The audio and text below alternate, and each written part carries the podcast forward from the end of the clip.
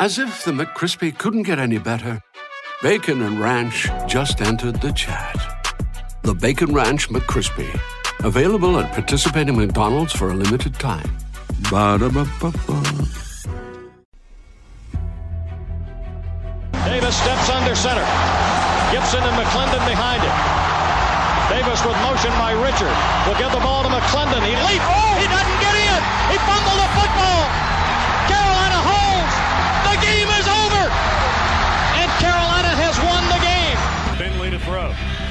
Over the middle, intercepted. Wolford again. Wolford the other way. At the 30, the 40. Wolford to midfield. Miles Wolford with the pick. The heels on the doorstep of an enormous victory. Left side of the line. Hood standing to Williams' is right. Williams gonna throw. One on one. Davis has it. Touchdown! Carolina wins! Carolina is the Coastal Division champion! Bernard fields it at the 26. Heading to the far side. Gio at the 35. Gio, he's at the 50. No, he's not. Yes, he is. Gio is gonna take it for a touchdown. Are you kidding me? Connor Barth for the possible win. Snap, spot, kick away, high enough, long enough.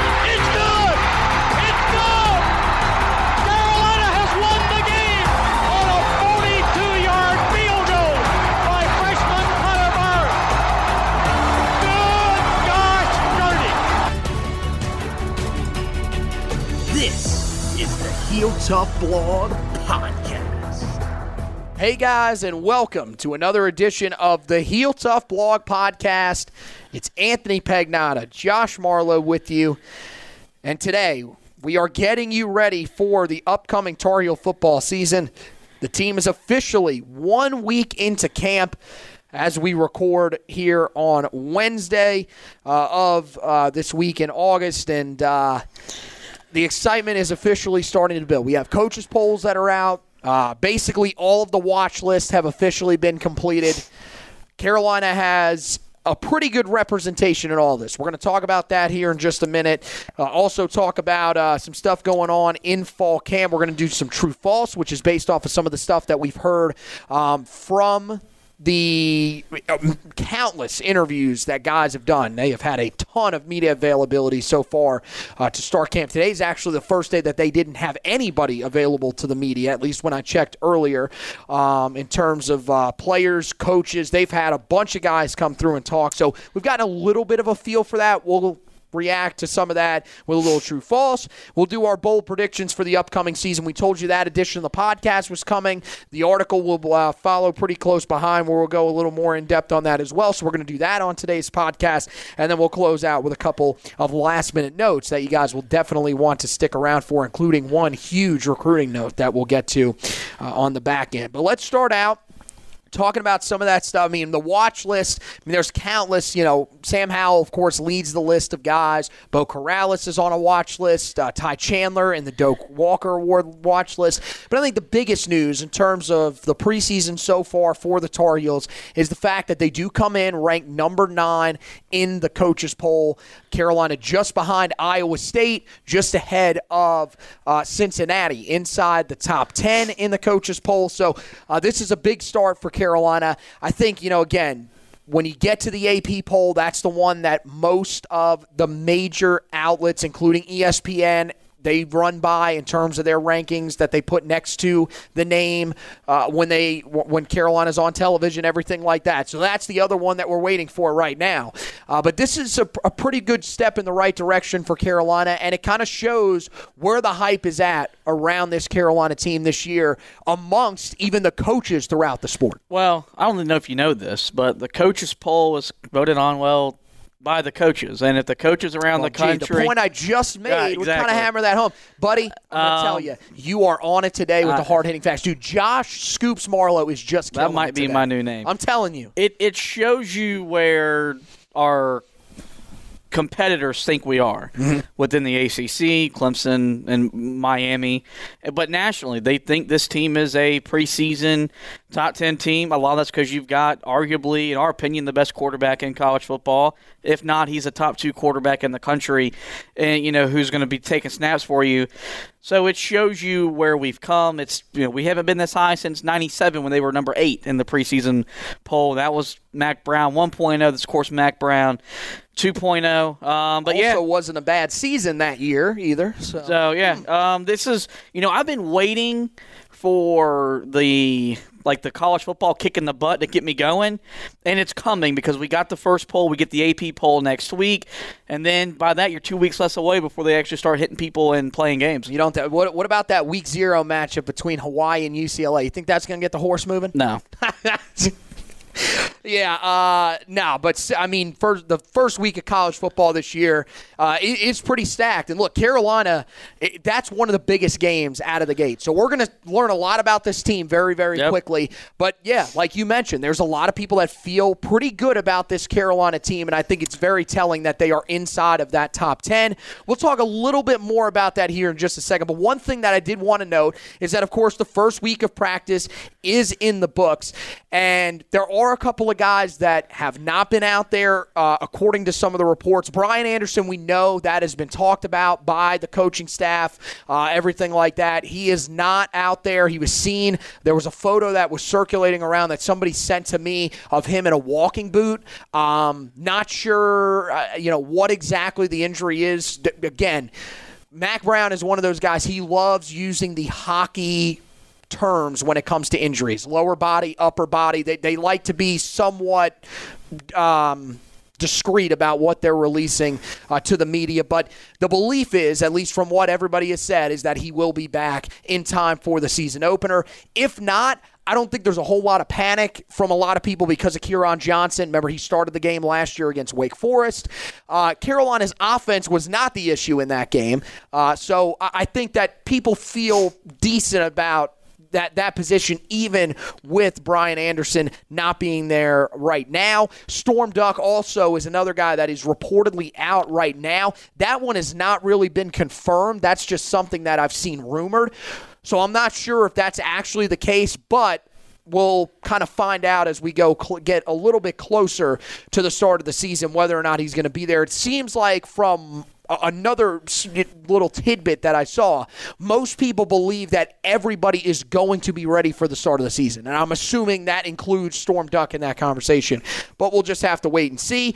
Beau Corrales is limited right now in practice. That was another note that I saw. That, again, is something that has not been confirmed, but that uh, I did see floating around out there. Tomari Fox, Joshua Ezeudu, Khafre Brown, guys that were injured uh, in the spring. Um, both, you know, first two guys missed all of spring camp. Khafre Brown, of course, practiced in the first couple of practices, injured himself there, and then missed the rest. They are all apparently, as it seems, full participants in camp. Tomari Fox did confirm that he is. Mack Brown hinted at the fact that uh, Khafre Brown was. He said he was uh, he, he was well in his press conference. So I'm assuming that that means that uh, he is out there. Uh, and Ezeudu, haven't seen anything saying he's not out there. So the assumption is he's he's out there right now. That is Carolina's arguably best offensive lineman. If he wasn't out there, you would feel that somebody would have said something.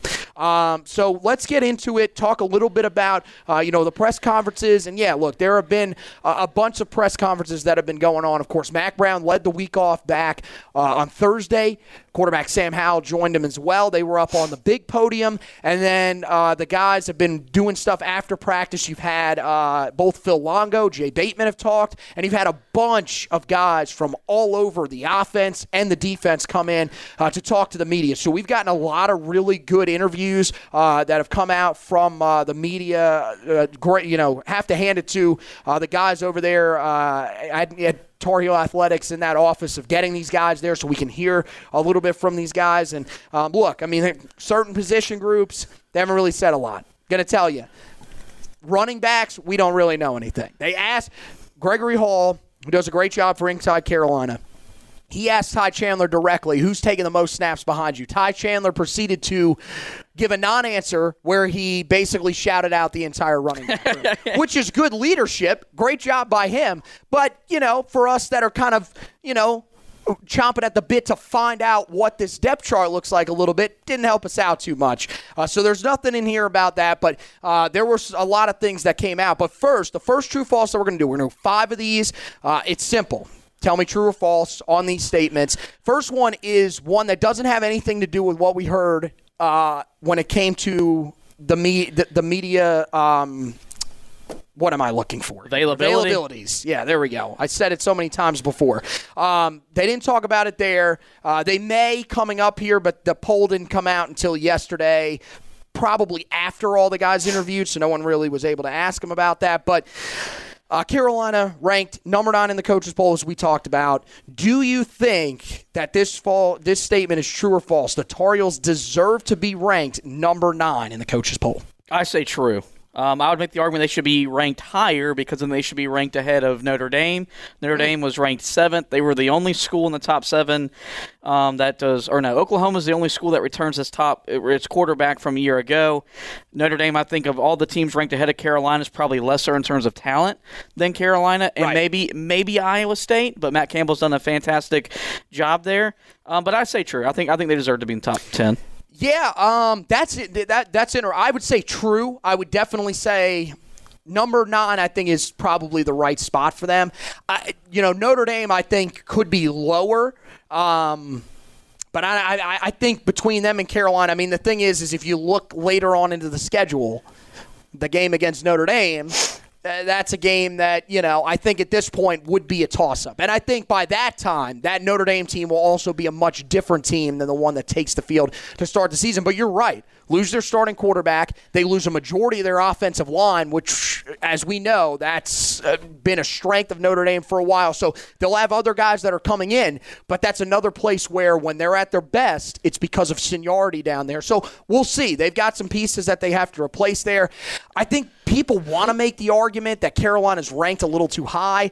But let's be honest. I mean, who behind them do you really think should be ranked ahead of them? I mean, one team that I saw. May, I- I'd probably go Cincinnati.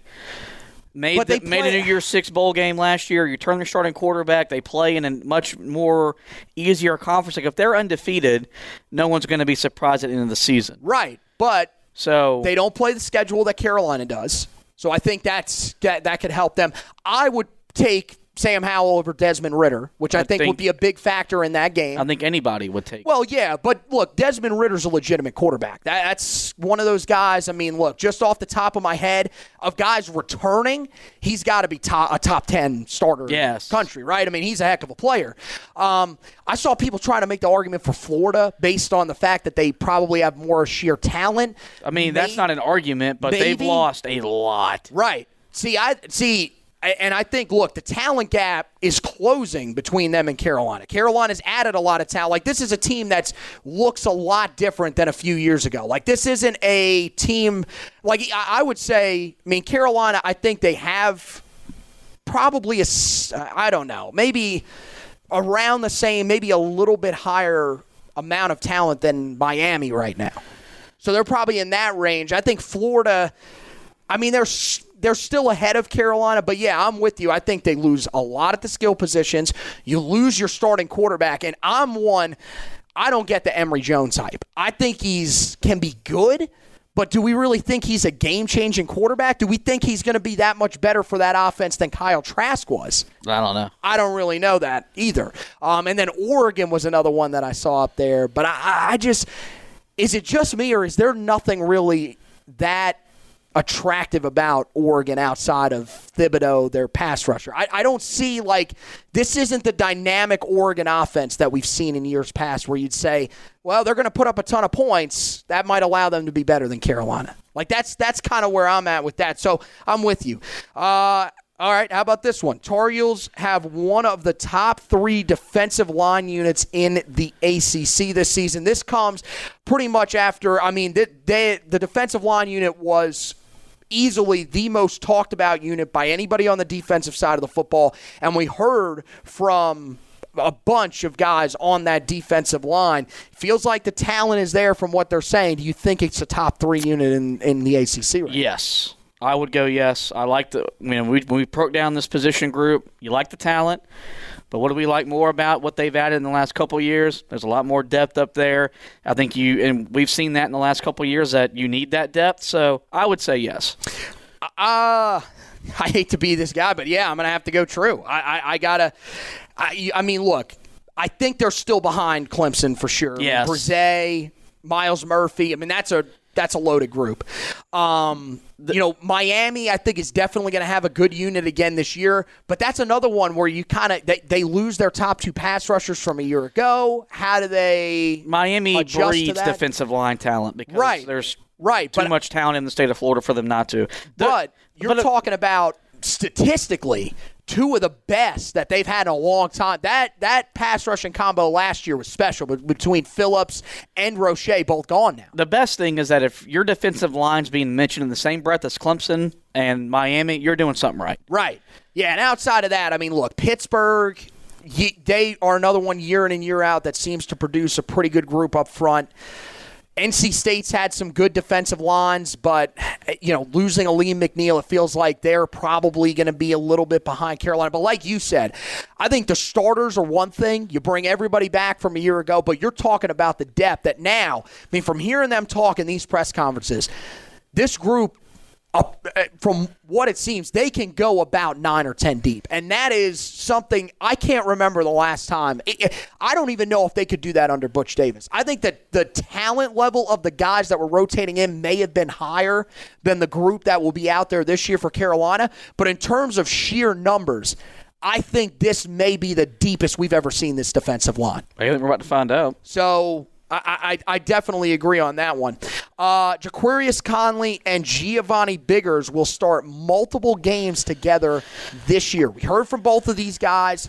Um, Gio Biggers is the guy that has been talked about by every defensive back and Jay Bateman uh, in these press conferences as the guy that has stood out on this defense. Even some of the defensive linemen and the wide receivers have talked about him and how he has grown uh, from you know when he arrived to Carolina, and especially has taken a jump this spring and now into the fall. It seems like, I mean, from what they're saying, he is going to be a big factor here, whether it's at free safety or the bandit safety position, is what they're calling it. Um, he says he's been rotating back and forth between those two spots. Ja'Qurious Conley confirmed to the media he is taking all of his snaps at that bandit safety position, so it looks like he's going to play a big role there. This one's a little bit trickier because this means that Trey Morrison would be the guy that would be the odd man out. But I think there's a lot of hype around these two guys. Do you think that both of these guys could start alongside each other, multiple games alongside? Does each other multiple? Is that four? Or is? Yeah. it? Oh yeah, yeah. Okay, so four, like two is a couple. So if you is three, so multiples four, right? I mean, eh, yeah. I mean, multiple games technically would be two, but I think, yeah, I, I would say probably at least three. How about that? At least three games beside each other. I don't know. Oh, that's. I'm, I'm gonna go false. Okay. I do think Giovanni Biggers is going to have a much bigger role on this defense. You got to make that joke Every- every time. every time. Every time. Um, and, and and so I, I I don't know. I I think that will be. And we mentioned this when we brought that up. I think that'll be a performance by like that'll be a week by week thing. Like whoever they Yeah, think, like yeah. it's like the who's hot at running back or whatever. Like, who they think's playing better at that moment, they're gonna play. Who's got the hot hand? Really, who is the most consistent heading into that week? Is, Yeah. is going to be more of what it is. Yep. I'm going to go true.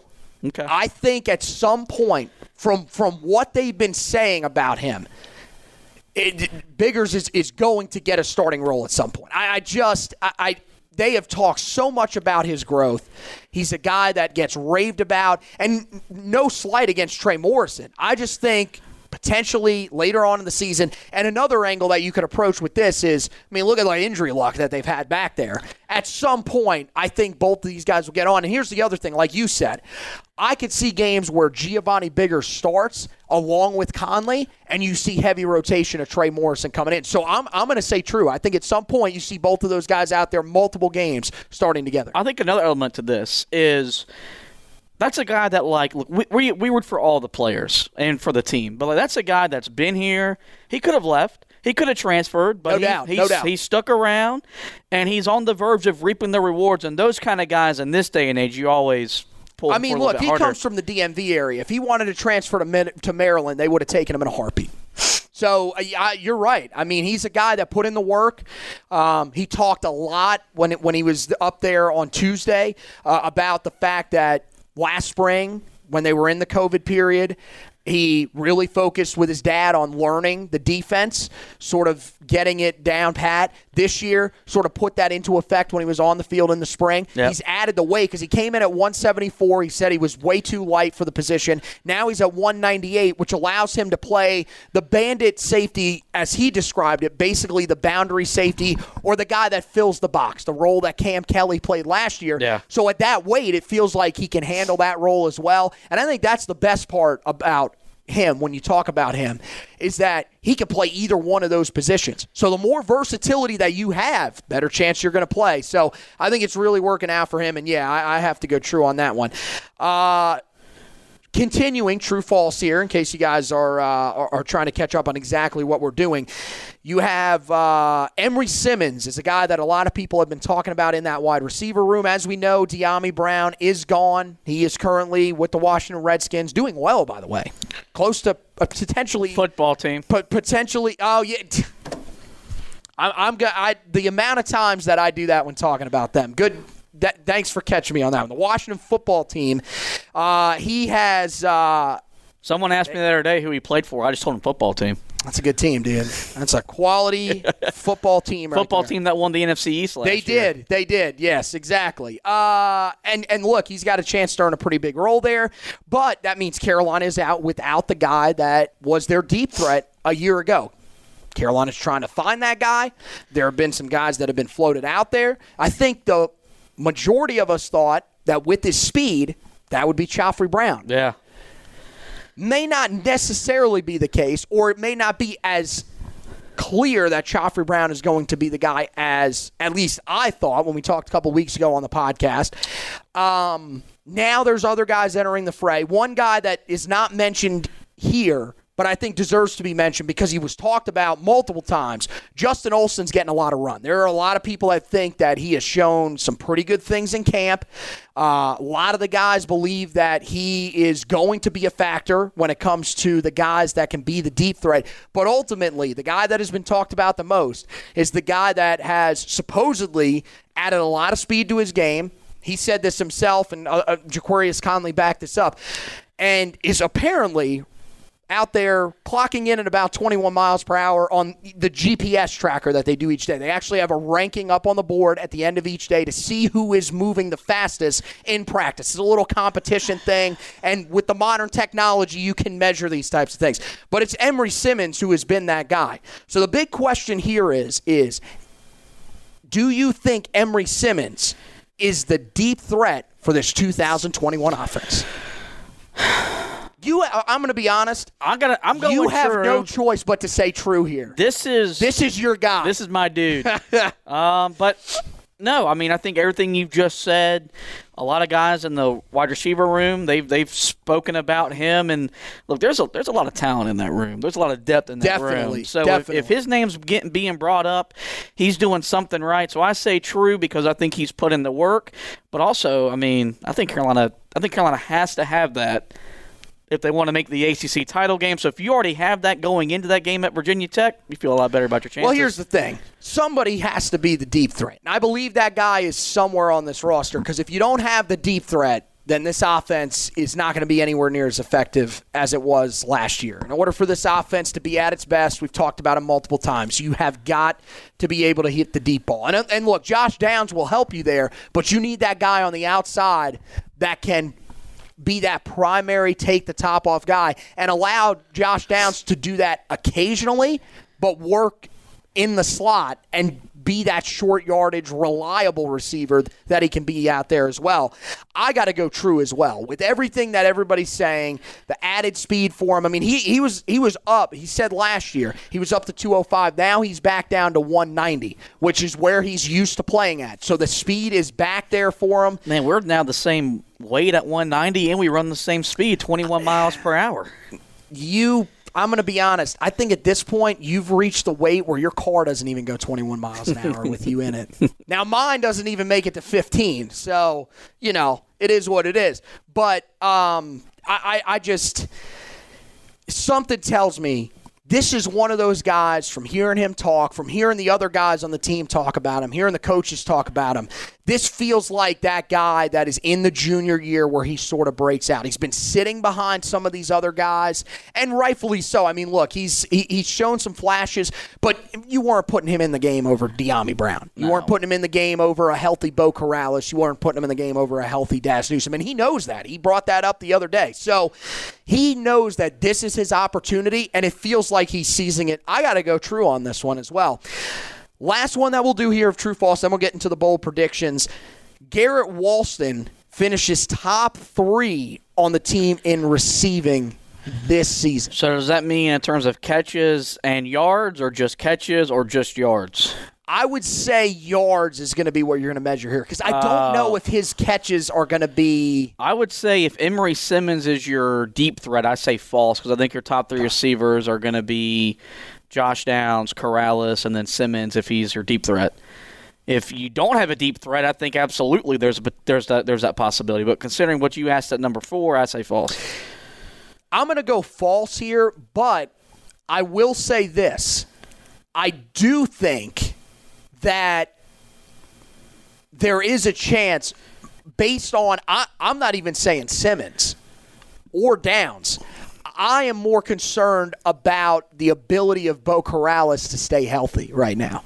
Because I I mean, look, probably just taking it slow coming back, but for for him to still be limited right now, remember he got injured in the middle of last season against Florida State. Now, sports hernia injury is not anything to mess around with. That's that's a tough injury, especially because he, he had to have surgery on it and everything like that. But I, that that's my one concern there. If he stays healthy, false. But I think if if he if he struggles with his health, there could be some guys that rotate in there. Or like you said, if Emery Simmons doesn't end up being that deep threat, they got to rotate some guys there. I think there's a chance, but I'm going to go false as well. So that's our true false. Uh, our- true false uh, segment here on the show. We are going to have. Uh, I am currently finishing up, and we'll have probably we'll have that up there before the podcast uh, for you guys to look at. It'll be uh, just our takeaways from that first week of interviews outside of the Mack Brown interview. Uh, as I mentioned, heard from Sam Howell, bunch of other guys in there: Josh Downs, Ty Chandler, Tomari Fox, Trey Morrison, Jaquarius Collins, all those guys. Uh, we have you know some takeaways from all that and the coordinators as well. That'll be going up on the website for you guys to take a look at uh, here on the night of recording. I'm going to put that up later tonight, so make sure that you guys go and check that out on the website. It should be up for you guys right now. Let's move into our bold predictions. This is one of our favorite things that we do each year. This and the breakout candidates, one of our favorite things that we do both on the podcast and on the website. Uh, we're gonna, you know, go through, give you our bold predictions here. We will also have something up on the website as we normally always do. We'll put something up on there uh, where we'll sort of go a little more in depth on it.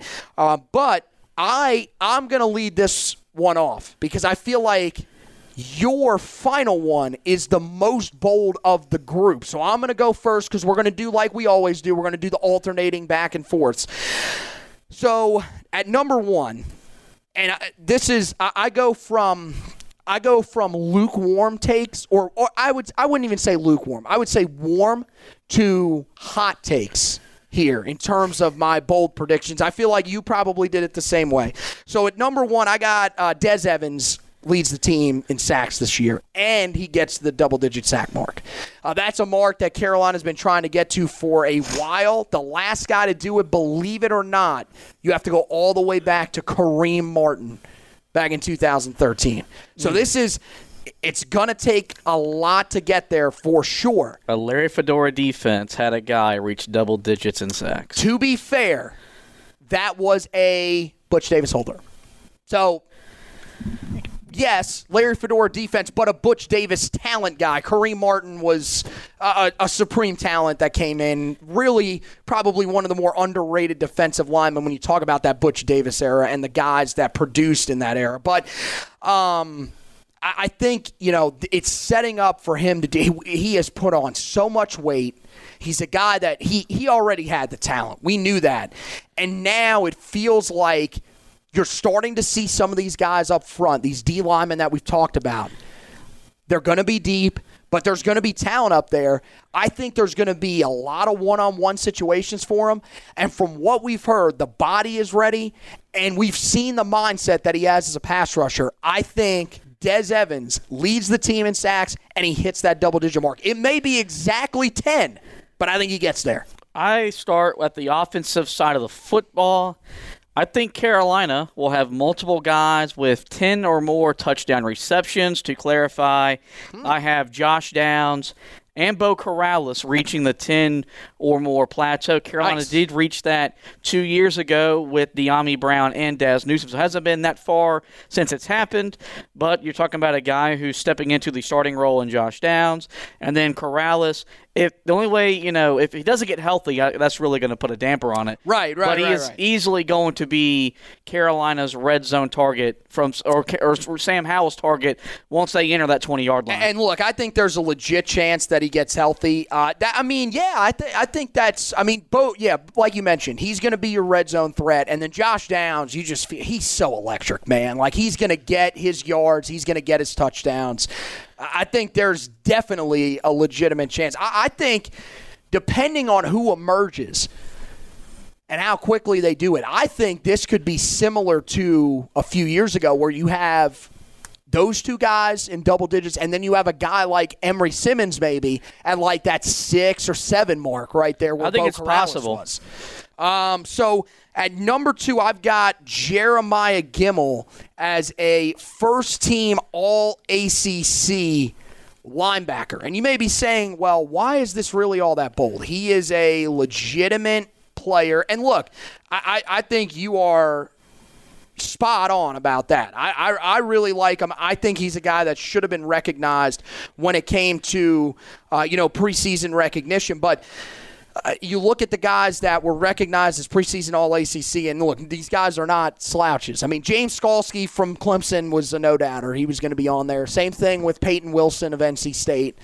Uh, Nick Jackson of Virginia, another legitimate guy. Um, that, I mean, there's there's a bunch of other guys that a, lot of people think uh, have a chance to have a really good year. Isaiah Moore out of NC State as well. Um, uh, Baylon Spector out of Clemson. But I think even with all those guys there, we've seen the, the, the success that Jeremiah Gemmel can have, primarily when he can be that guy that is focusing on the run game and is doing what he does best, which is living in the backfield.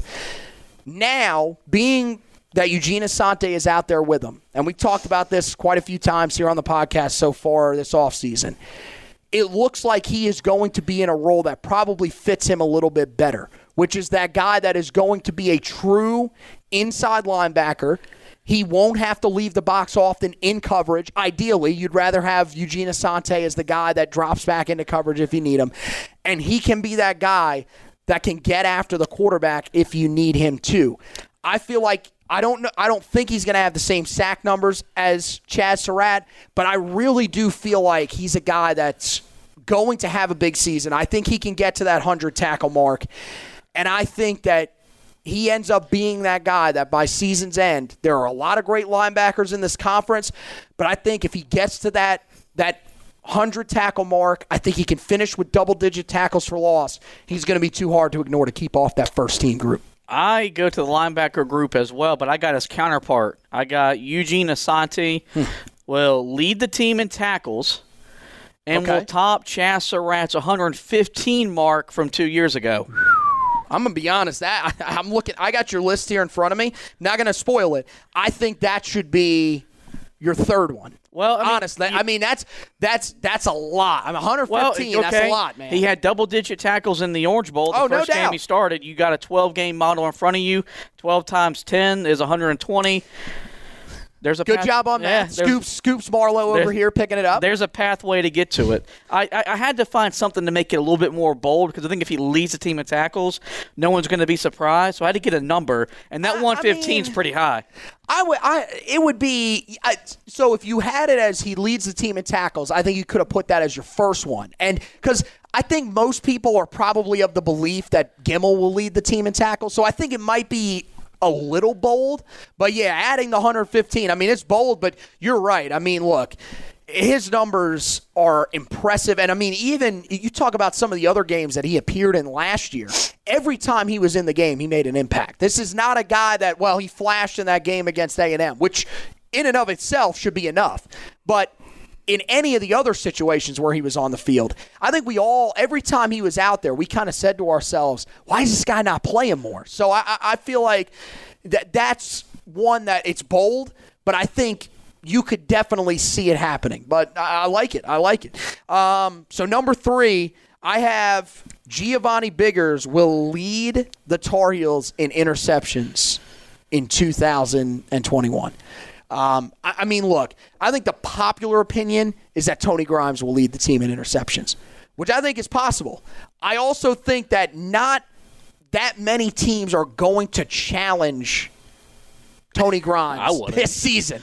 Now, look, if Storm Duck's on the other side, uh, you probably don't want to challenge him too often as well. But you're talking about a guy in Storm Duck who, you know, again, is still banged up, it appears, in fall camp.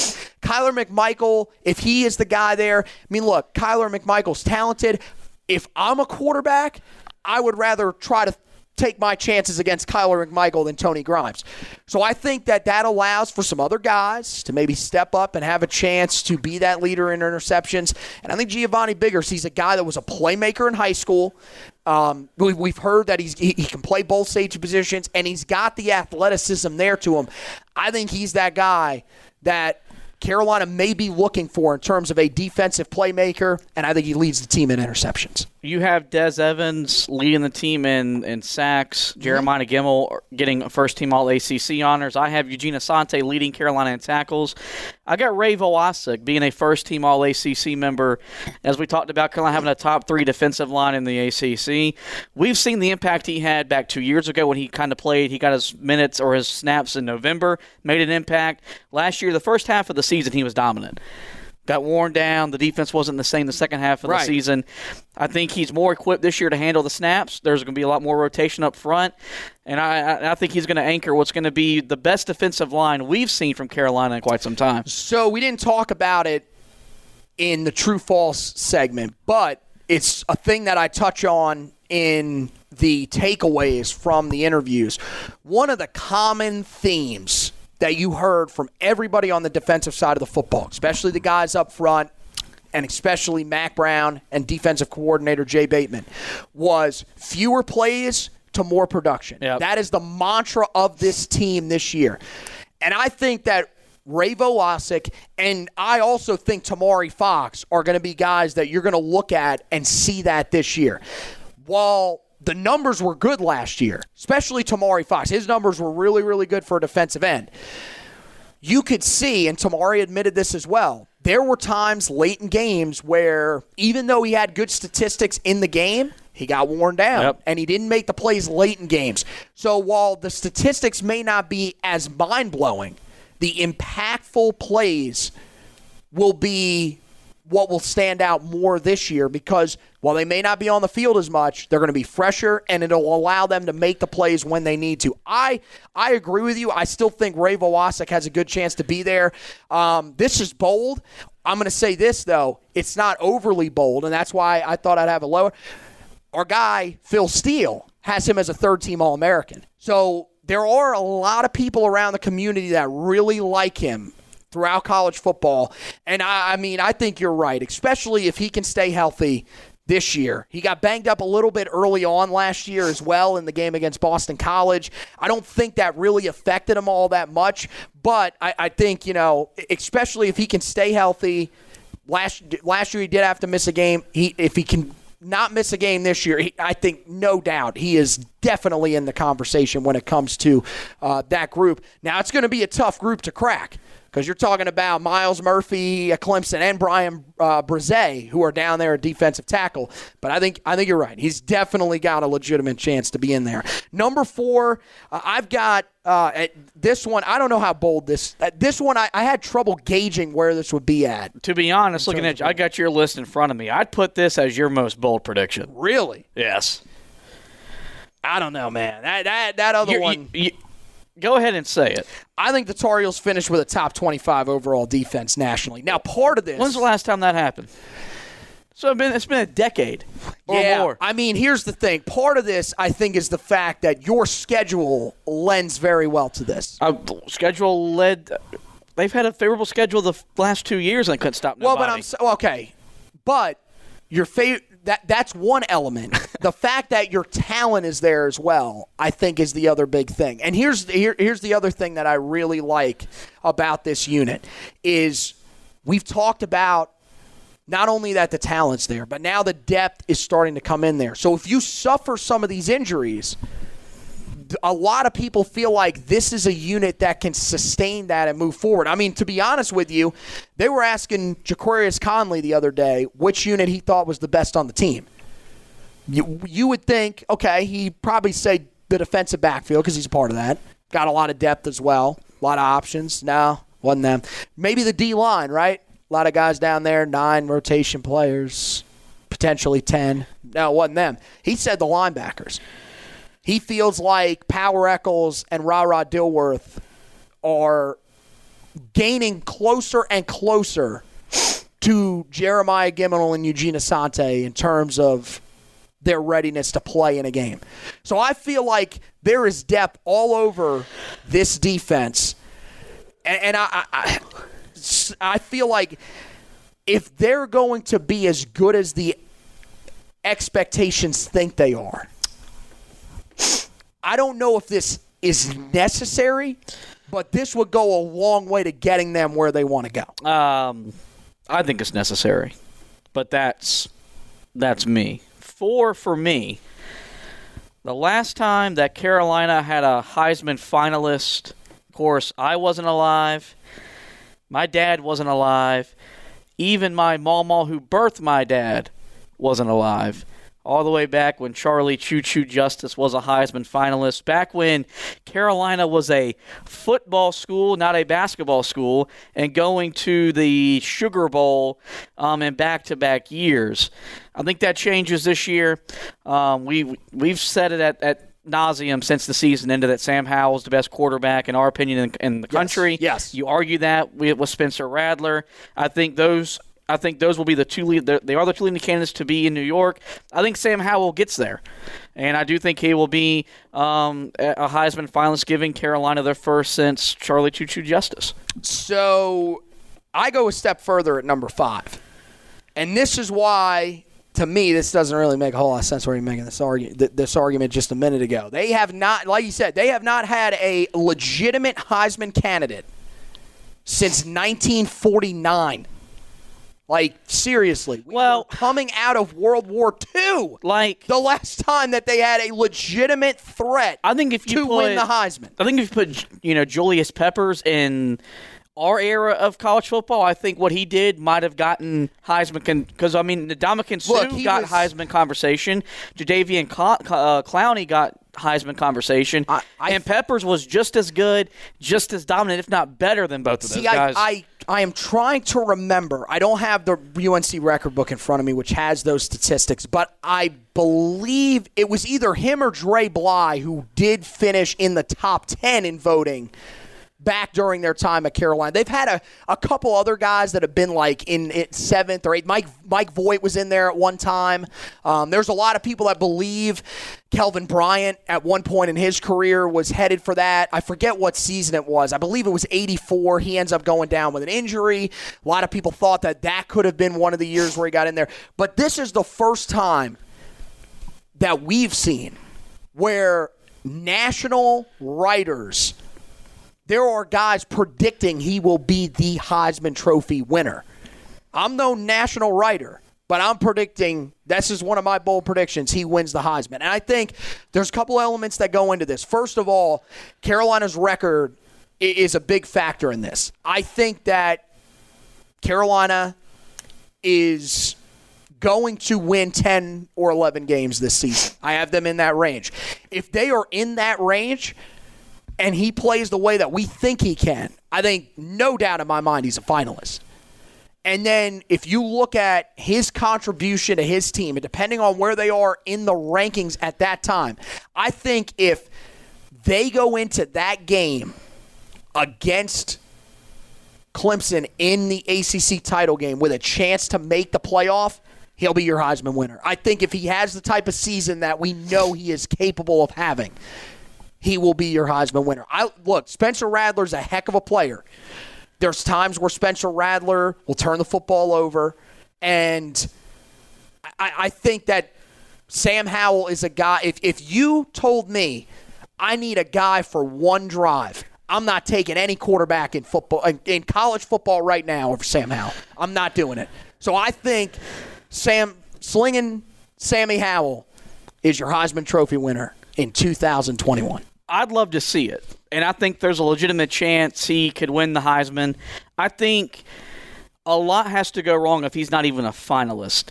The reason why I No have doubt, him no being doubt. a finalist and not ultimately winning the Heisman, and this is where the Heisman Trophy has lost the meaning. It's now a you know, usually to win the Heisman, you got to be on a team that competes to win the national championship, at least in the college football playoff. I don't think, and this is my my final bold prediction, and it's really hard to uh, say this, and I'll dive into why I don't think it happens. I don't think Carolina makes the ACC championship game, and it's more of how the schedule lays out for them. On the road at Virginia Tech is as tough an opener this team could have asked for. In that environment, on a Friday night, um, which we can have an argument of them playing on Friday to start the season, but that's whatever. I think you're looking at a loss to start the season.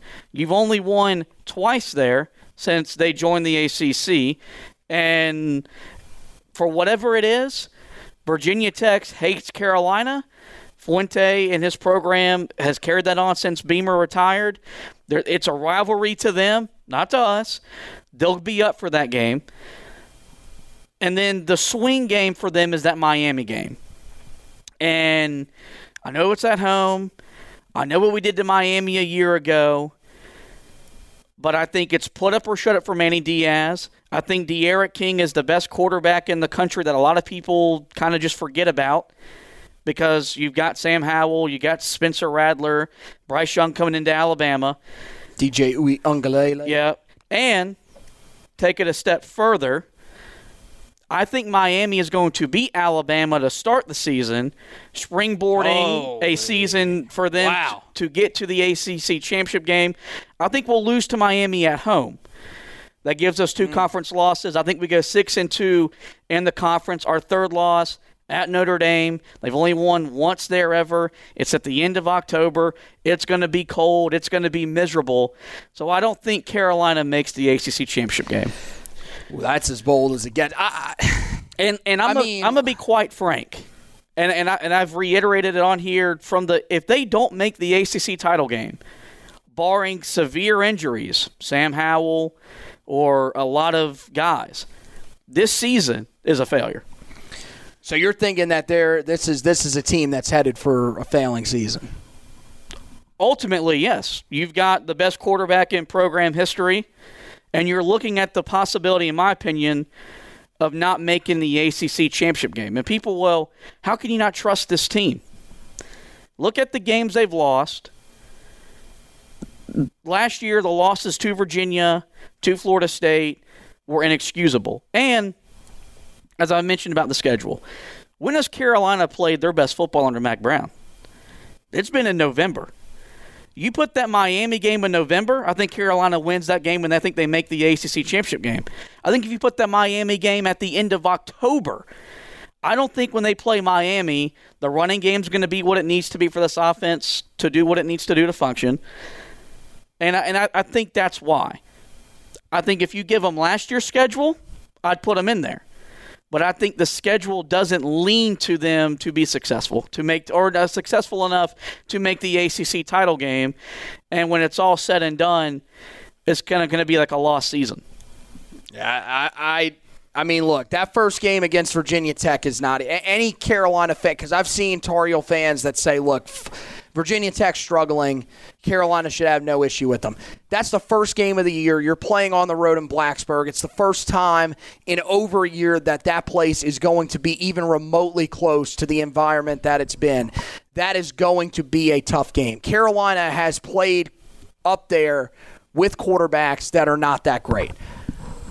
Braxton Burmeister is not great. Braxton Burmeister is one of the worst starting quarterbacks in the ACC right now. But that's something that, even though they may not have had the best quarterbacks over the rest the last couple of years, Carolina struggled against them. So I, I think it's going to be a tough game out of the gate. But I think that's one of those games where you've been preparing for that one for months, and that's a game that I feel like Mack Brown. I, I, I, going in, I, I'm thinking he's taking a similar mindset to us. If not, more so. I mean, he's talked about it a lot. We need to dust the, he said this multiple times as well, we need to dust the sugar off of ourselves because everybody has been sweet on us. They have been hyping us up. I haven't. They have been hyping us up in the preseason because they they think that we've done something. He said right out, we haven't accomplished anything. We're an eight and four football team, and we lost to Virginia and Florida State. And people get mad at me when I reiterate what he's what he says. I mean, I get it. Here's the here's the thing about not d- trying to go off of that as a gauge for this season. For him, and it's something that you should keep in mind as well. It makes sense. You should be hammering that home to your guys, especially that Florida State game. Guys, we came into that game thinking we were the number 5 team in the country. He said, "Look, I told our guys, look at how many conferences aren't playing yet." That we're not the number five team in the country, but they thought they were, and they went in there and lost. That was an experience that he hopes will humble them. Same thing with Virginia. That was another game where they felt like, look, we've lost to them three straight years, but we can walk in here. This is not a good Virginia team. They won one game. We should have no problem beating that team. My thing is, is that you would hope, and and I think it's more about you trust that Mack Brown and his staff have these guys in a better mindset. And and even some of the leaders on the team like Sam Howell to say, well, we been, we went through that last year. Well, I mean, they, they have had guys that have been asked that question of, you guys were number five in the country last year. Mack Brown says that you guys were full of yourselves and got beaten that game against Florida State? How do you adjust that mindset for this year? You would hope that they have adjusted that mindset. I mean, you'd hope. And I think that they they probably have to a certain extent. And I feel like that's one of the reasons they can win that game against Virginia Tech and will win that game against Virginia Tech out of the gate. The game against Miami, I mean, it's a weird series too because the win streaks in that series are all over the place. The fact that Carolina has won two in a row against them is is pretty crazy. But Carolina has had Miami's number for the most part since that team's come to the ACC. Um, I, there's a lot of things to like about Miami this year.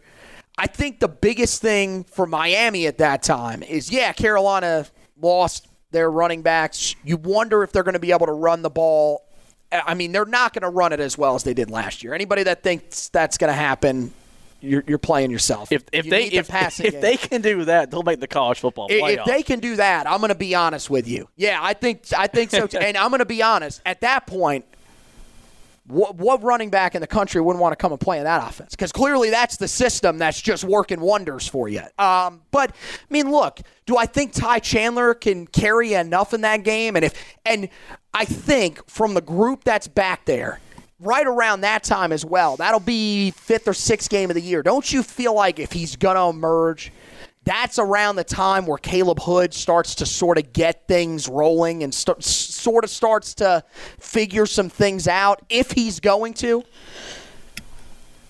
The Miami thing for me is more about what they do week one and what we do week one.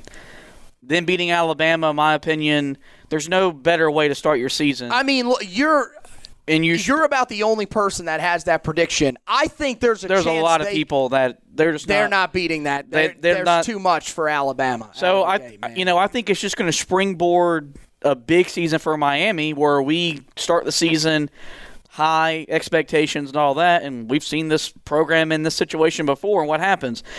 They crap the bed, and I, I think that's, I think that's why. I mean, Miami's crapped the bed plenty of times here in recent memory as well. I mean, But- that's not a team that you can rely on in terms of expectations either. I mean, look, I think it's possible. I the if, if anybody thinks that Alabama's going to roll in there and destroy them, it's not going to happen. That is going to be like everybody's talking about how good Clemson Georgia is going to be.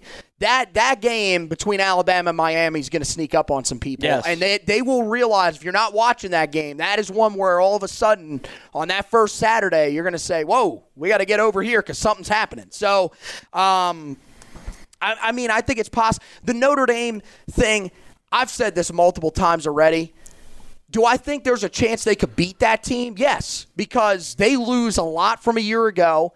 I don't think, and I mean, I don't think many people think Jack Coan, the transfer from Wisconsin, is not going to be what Ian Book was. Ian Book was a very underrated quarterback in terms of what he did for Notre Dame. He got them to the playoff and I, I just it's going to be tough to replace him.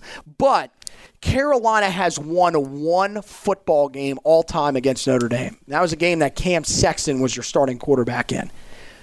They have never won in South Bend, and to be frank, they have never really come all that close to winning there. I, that that one, the fact that they are favored in that game blows my mind. I, I, like it, that that one. I, I just don't. So I think, but again, I could see ten and two or 11 and 1. I, I also think here's the thing, and, and I think you think this to a certain extent because, like you said, that Miami game is a toss up. If they were to lose that first game at Virginia Tech, that would hurt. That would def that would be a blow to the resume for sure. I think at that point, I mean you you could get into the college football playoff. You would have to go undefeated and beat Clemson. God, I don't yes. think that is a season ruiner where like if you lose that game, well it's over. This team's going 6 and 6, 5 and 7, but um, No, there's too much talent to go Right. six and six. And it could have the same effect when we lost to South Carolina and Charlotte back in 15, where what a lot of people think. it Yep. motivates them. They, you know, they, they they fix their issues and all that. I just, I I still think they're a year away. But to be honest with you, do you are you are you really uh, you think they're a year away? You really think they're going to be better next year? Because Yes. next year you got to replace your starting quarterback, and you're replacing a once in a generation quarterback at Carolina. Look, I, think I don't Drake think the defense is going to be. I don't think the defense is going to be good enough to because I think I think they've got to win games at Virginia Tech against Miami. Those games, and I don't think the offense is going to be what it's going to be in November. I think it's still they're going to be playing games in the mid twenties. I don't think Carolina can win like that. See, I think they could win that first game of the year like that because we've seen them before out of the gate play really well. Remember, I mean, game against South Carolina that they lost back in 2015. That was a defense that had no business holding South Carolina. That was in a neutral field. But it's I, I think first game of the year. But this is the thing about Virginia Tech as well. It's their first game. They are going to have mistakes that they're going to make. I think that's going to be one of those games where I, what I'm afraid of happening in that game is you get into a low scoring battle that you ultimately don't end up winning. I'm not. If that game becomes high scoring, I think uh, that favors Carolina. If they can start putting up points and Carolina is matching them, that favors Sam Howell and the Tar Heels. But I think the the thing about that game against Virginia Tech in terms of the defense is if your defense is going to play at its best, it should be in that game because that's the game you would imagine that you're going to be fully healthy, fully rested. That's the that's the best your defense should look because normally coming into the season, we've heard it plenty of times going into fall camp. We hear it all the time. Your defense should always be ahead of your offense. It should be. That should be the case in that first game of the season for Carolina. Their defense should be ahead of an offense in in Virginia Tech's that is okay, not great. So I feel like that's where Carolina that they get a little bit of a break with that. Don't like the environment to start out the season, but I think that their de- if there's a game where their defense can give them the best opportunity to win, it's that first game of the season. I think. We'll just have to wait and see, though. Those are the bold predictions for the 2021 season for the Tar Heels. We'll close up with a couple of notes here. As I mentioned, uh, on the recruiting side of things, 2022 five star defensive tackle Travis Shaw is set to announce his decision on August 21st. Some people thought that was a decision that was going to extend into the season. It technically does, but it is the first Saturday of the season. He'll play his season opening game, and then we'll decide in a special ceremony that will be held at Grimsley High School in Greensboro uh, on August 21st. Carolina Clemson, the two teams that most people feel like are battling for that. And Carolina, right now, early on, uh, when it's come to the forecasts on both rivals and 24 7 sports, look to be trending in the right direction. We'll say that. Um, we'll break that down a little bit more. Me and Zach Hubbard are going to preview his prediction coming up here um, before he ends up announcing that. That'll be sometime next week. And I'll, of course, have a big time commitment preview on the website for his commitment uh, coming up, uh, as I said, uh, two Saturdays from now. Another note all but two home games already sold out for the season. Not shocking. All of them are ACC games so far. You would expect that they are probably going to sell out the game against Georgia State being the home opener. Wofford's the other game. That's another one that you would expect will probably sell out uh, at some point. Uh, but Carolina off to some uh, a good start in terms of selling out games, uh, not just season tickets either. They've already sold those out. Those were no problem. Uh, since they put the uh, the one game sales up, that is it's been what like a week and a half, Something two like weeks, that. and they've already sold out all their conference games. So again, you can see that the excitement is palpable around this Tar Heel football team. And then lastly, you actually you actually mentioned on the basketball podcast, nice plug by the way. Yeah. Uh, Javon Terry, AJ Beatty enter the transfer portal. We got articles up there on the website for them. Here's the thing. It's not something to be overly concerned about. Depth guys. Uh, AJ Beatty was one of those guys where you moved him over to the offensive side of the ball. He was playing a little bit of center for you. He was actually taking snaps with Brian Anderson being banged up. He was one of those guys that, look, if it ended up working out and he played a pretty big role for you, great. That would have saved you a scholarship down the line, having to recruit a center. He ends up moving on. Carolina's still really good at the position. Jonathan Adorno, of course, is there. He's been taking some snaps uh, there during the uh, d- during this period here to start fall camp with Brian Anderson out. Also, Chance Carroll, the walk-on redshirt freshman, he also was taking some snaps. A lot of people think that's part of the reason why Beatty transferred because he was competing with a freshman walk-on for those reps. Um, and then Javon Terry. Again, versatile guy on the back end. Saw him play some on special teams as well back in 2019, but he was out, he was at Carolina for three seasons. He was only active for one of the seasons. He of course opted out last year and redshirted back in 2018. So Carolina, with all the talent that they've got in that defensive backfield, it doesn't feel like it's something that they have to be overly concerned about. But uh, head over to the website if you want to read a little bit more about uh, the fallouts from those transfer portal additions uh, that go against the Tar Heels. So uh, that wraps it up for this edition of the podcast. Head over to the website, as we mentioned, check out those articles, recruiting articles, as we talked about. Um, of course, Travis Shaw, as I mentioned, we'll have an article about him, a bunch of other recruiting stuff that we'll be covering for you guys throughout the season. We are also hoping to do some of the um, scouting reports again this year. Don't know how many we're going to be able to do.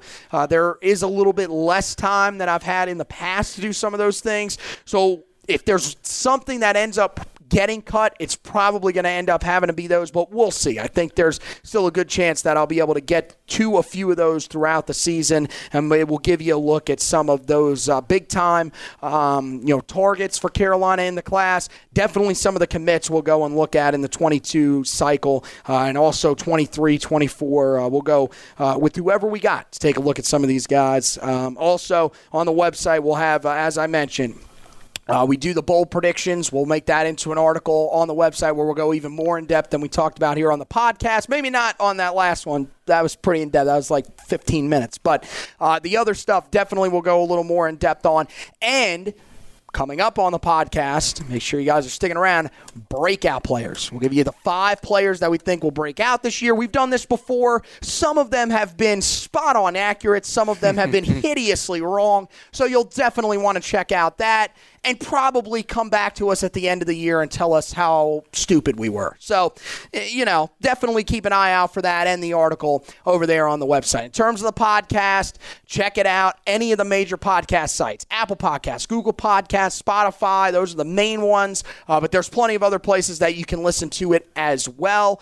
Uh, and uh, when it comes to the video editions of the podcast and really everything that we just talked about, the best place to check it all out is Facebook. That's where we do the video editions of the podcast. You'll have the audio editions if you want to just listen to them, or if you can't watch the video edition for some reason. If you're in the car, don't want to have to focus on you know us, you know my hand motions on your screen or whatever while you're trying to drive or whatever. Uh, you can listen to the audio edition of the podcast, and you can also check out those articles on there. All those are posted on there for you guys. Also, head over to the Twitter page at Heel Tough Blog. Uh, we can you know also want to plug our personal pages as well. We put all our stuff on there. We've also got uh, you know more followers on there. We want to keep adding to that. So at HTB Anthony for me, at HTB Josh for this guy, and then the recruiting analyst. Want to follow him over these next couple of weeks here, especially as we get close to that Travis Shaw commitment at Hack HackZubber2 on Twitter. So that wraps it up for this edition of the podcast. want to thank you guys for watching and listening. And as always, go Tar Heels.